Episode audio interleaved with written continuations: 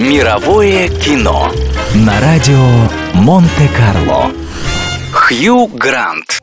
Главный британский сердцеед родился в настоящей аристократической семье. Его биограф описал историю семьи Гранта как красочный англо-шотландский гобелен воинов, строителей империи и аристократии. Среди родственников актера числятся виконты, маркизы и графы, а в числе предков его матери британский политик Эван Неппин и сестра бывшего премьер-министра Великобритании Спенсера Персиваля.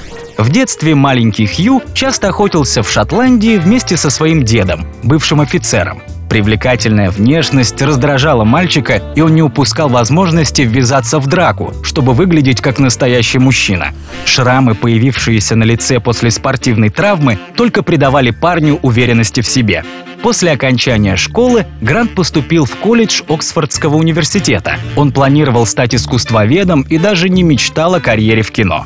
Впервые Грант попал на экраны благодаря своему другу и сокурснику Майклу Хоффману, который предложил ему снять фильм. Премьера картины «Привилегированные» состоялась в Лондоне в 1982 году. И после этого дебюта о Хью Гранте впервые заговорили как о подающем надежды молодом актере. Мировое кино на радио Монте-Карло.